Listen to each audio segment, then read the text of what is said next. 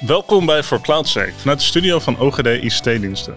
Elke twee weken geven wij een snelle update van de belangrijkste nieuwtjes op het gebied van Azure en Office 365, zodat je weer helemaal op de hoogte bent. Je luistert naar Barbara Forbes, Azure Technical Lead, en Jos van Schouten, Unified Communication Specialist. Laten we beginnen. Ja, en een van de grootste die we toch deze twee weken naar boven zagen komen, is dat de prijzen van Microsoft 365 omhoog gaan.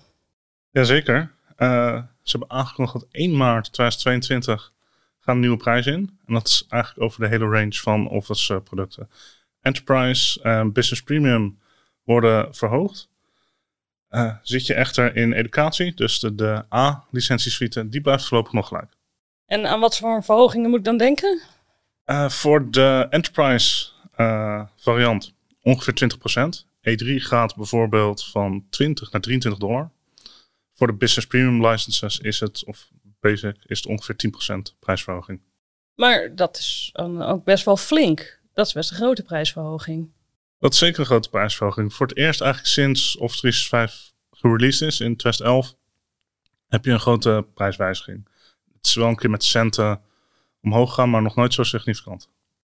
Maar dat is eigenlijk, zegt eigenlijk ook wel wat. Van, is, is in tien jaar hebben ze eigenlijk nog geen grote prijzenwijzigingen gehad. Ja, precies. Terwijl er wel gewoon nieuwe features bij zijn gekomen. In 2011 toen het uitkwam had je nog geen Power BI, Power Automate, Power Apps. Uh, Teams bestond toen natuurlijk nog niet. Um, whiteboard zat er nog niet in. Je hebt veel meer ook beschikbaar nu in Office 365. Ja, feitelijk het is veelzeggend dat dit nieuws is. En een van de grootste nieuwsjes, nieuwsjes van de afgelopen week. Absoluut.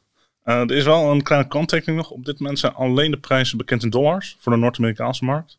De Nederlandse prijzen die volgen nog, dus daar wachten we op af. Alleen verwachten we niet dat het heel erg afwijkt van de prijs voor Amerika.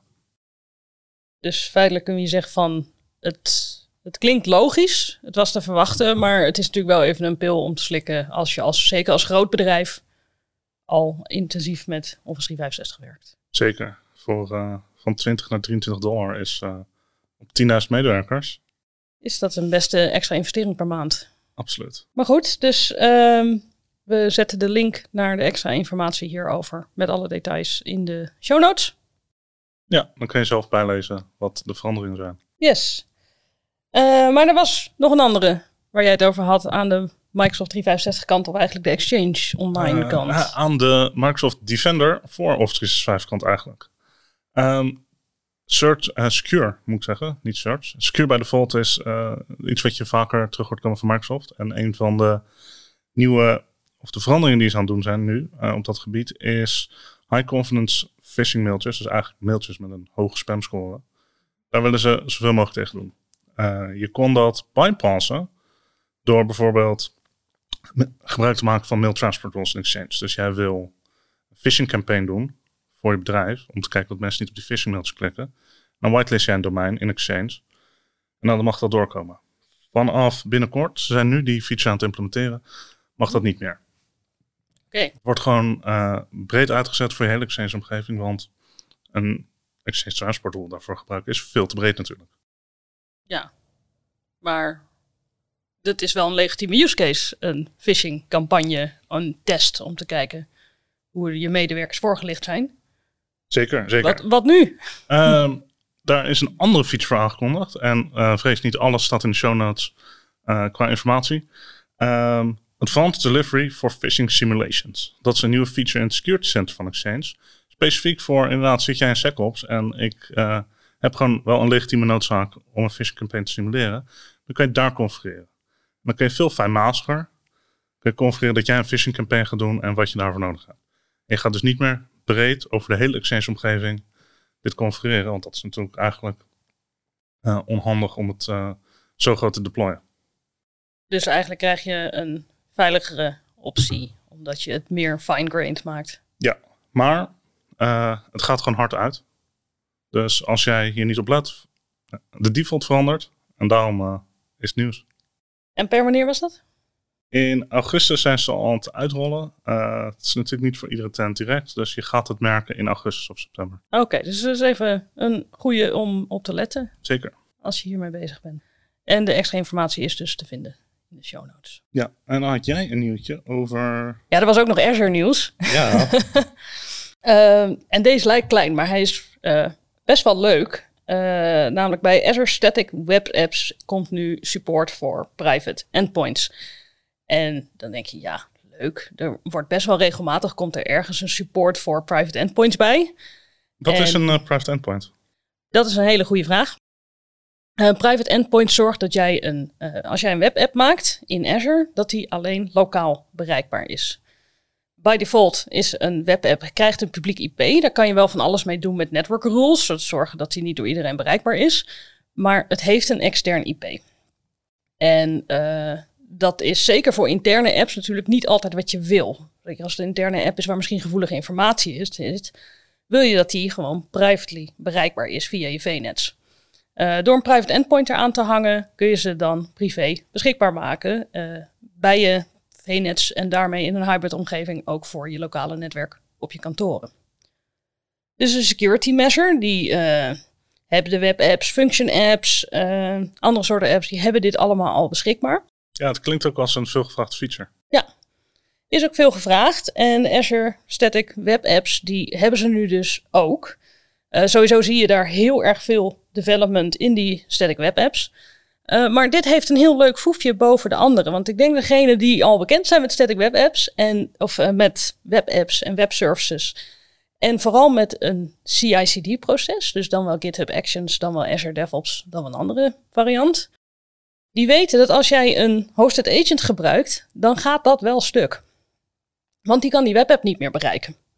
Want dat is logisch, hij heeft geen publiek IP-adres meer. Hij is niet meer bereikbaar over het internet. Oké, okay, maar dan moet ik kiezen tussen of een CI/CD-pipeline of een private endpoint. Dat is ook onhandig. Ja, nou, er zijn natuurlijk manieren voor. Je kan uh, een eigen hosted agent maken, die je in je private netwerk zet en vanuit daar gaan deployen. Dat is wat je het meeste ziet. Maar ja, dan moet je wel die agent weer gaan onderhouden. Uh, andere optie is om uh, de publieke IP-reeksen van bijvoorbeeld Azure DevOps uh, toe te voegen aan de NSG's.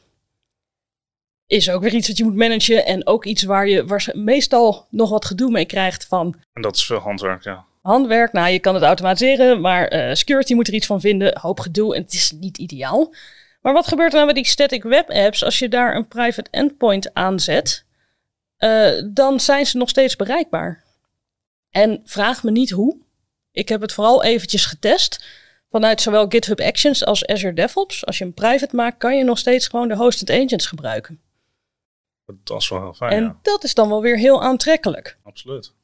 Nou, en static web apps hebben verder als uh, voordeel dat ze relatief heel erg makkelijk te implementeren zijn. Uh, vooral in de zin van ze gaan uit van het CI/CD-proces. Ze zijn in eerste instantie voor GitHub Actions geschreven. Uh, dus als je hem aanmaakt, dan komt jouw informatie uh, direct uit jouw GitHub Actions repository. Of uit jouw GitHub repository. Nou, voor Azure DevOps moet je iets meer zelf uh, implementeren, maar kan dat ook. Nou, enige nadeel hier is wel dat dat static web app private endpoint daarna zelf moet worden aangemaakt. Maar ja, dat kan wel weer gevangen worden in een bicep template of een arm template. Zijn wel manieren voor. Maar dit is een van de eerste keren dat ik zie dat je het kan doen uh, via Azure DevOps, via de hosted agents en via GitHub Actions in de hosted agents. Ja, dat is zeker uh, heel fijn. Een klein beetje maatwerk nog, maar veel verbeteringen. Ja, dit is uh, dus daar leuk nieuwtje. Leuk om eens mee te spelen als je bezig bent met webapps en eigenlijk voldoende hebt aan een static website. Is dit een leuke om eens uit te proberen of dit werkt voor jouw use case. Ja, leuk. En dan hebben we nog één laatste nieuwtje. Microsoft ja, Ignite. De leukste nieuwtjes. Microsoft Ignite komt er weer aan. Uh, de aankondiging is nu gedaan voor 2 tot 4 november. Uh, beetje zoals verwacht. We verwachten wel dat er ergens in november weer een virtuele editie aan zou komen. Dat is weer het nadeel. Het is een virtuele editie. We gaan nog niet uh, in real life weer meeten. En hij wordt vergelijkbaar met uh, de vorige twee edities. Dus 48 uur achter elkaar. En dus ook sessies in Europese tijden. Ja, in theorie. Het is soms een beetje zoeken. Je ziet wel, ja, het, het wordt gedaan vanuit Amerika. En uh, heel veel van de content komt vanuit Amerika. En er zijn daadwerkelijk. Het gebeurt dat er gewoon Amerikanen daar ergens om drie uur s'nachts sessies zitten te doen. zodat die voor Europeanen zichtbaar zijn. Dat doen ze echt. Uh, maar over het algemeen zie je dat die focus is dus op de. waar kruisen de tijdzones. En in Europese tijdzone is dat Dus uh, ongeveer vier uur s middags en elf uur s avonds, zeg maar. Ja, dat was het vorige keer ook volgens mij. Ja, daar zie je de keynote is om vijf uur s middags. Uh, over het algemeen iets rond die tijd. Vijf, zes uur. Uh, daarna de opvolgende keynotes zijn altijd rond die tijd. Maar wat ze dan doen is ze herhalen. Dus uh, om drie uur s'nachts komen ze nog een keer voor de Aziatische tijdzones. En om acht uur s ochtends komen ze vaak nog een keer. Dus je hoeft niet 48 uur achter je computer te zitten. Je kan gewoon gaan kijken van uh, waar past het bij mij? waar wordt die sessie op een tijd herhaald dat ik er naar kan kijken? Leuk. Ja, ik ga zeker kijken op 2, 3 en 4 november. Ja, 2, 3 en 4 november. Uh, 2 november begint het dus om 5 uur. Want ik heb nog wel eens uh, dan de eerste dag van Ignite van yes, Ignite. En dan, oh wacht, het begint pas om 5 uur s middags. dus dat is even wennen. Maar er zijn uh, echt wel leuke sessies over het algemeen. En de interactiesessies zijn ook heel leuk. Dus altijd even afwachten wat ze gaan doen. Maar vorige, vorige sessies waren de table topics. Waar je gewoon bij elkaar in een teamsmeeting gaat zitten en over een onderwerp gaat praten. En het is, ja, het is niet als hetzelfde als in het echt, als we elkaar in het echt zien. Maar het is wel leuk om zo contact te maken met uh, mensen van hele andere gebieden. Alright, ik kijk er naar uit. Ik ook. Nou, en dat uh, was het dan voor deze week. We sluiten deze tweede aflevering van de CloudSake af. Voor CloudSake. Uh, over twee weken zijn wij terug met een nieuwe uitzending. En wil jij dus meer informatie over de besproken onderwerpen? Kijk dan even in de show notes.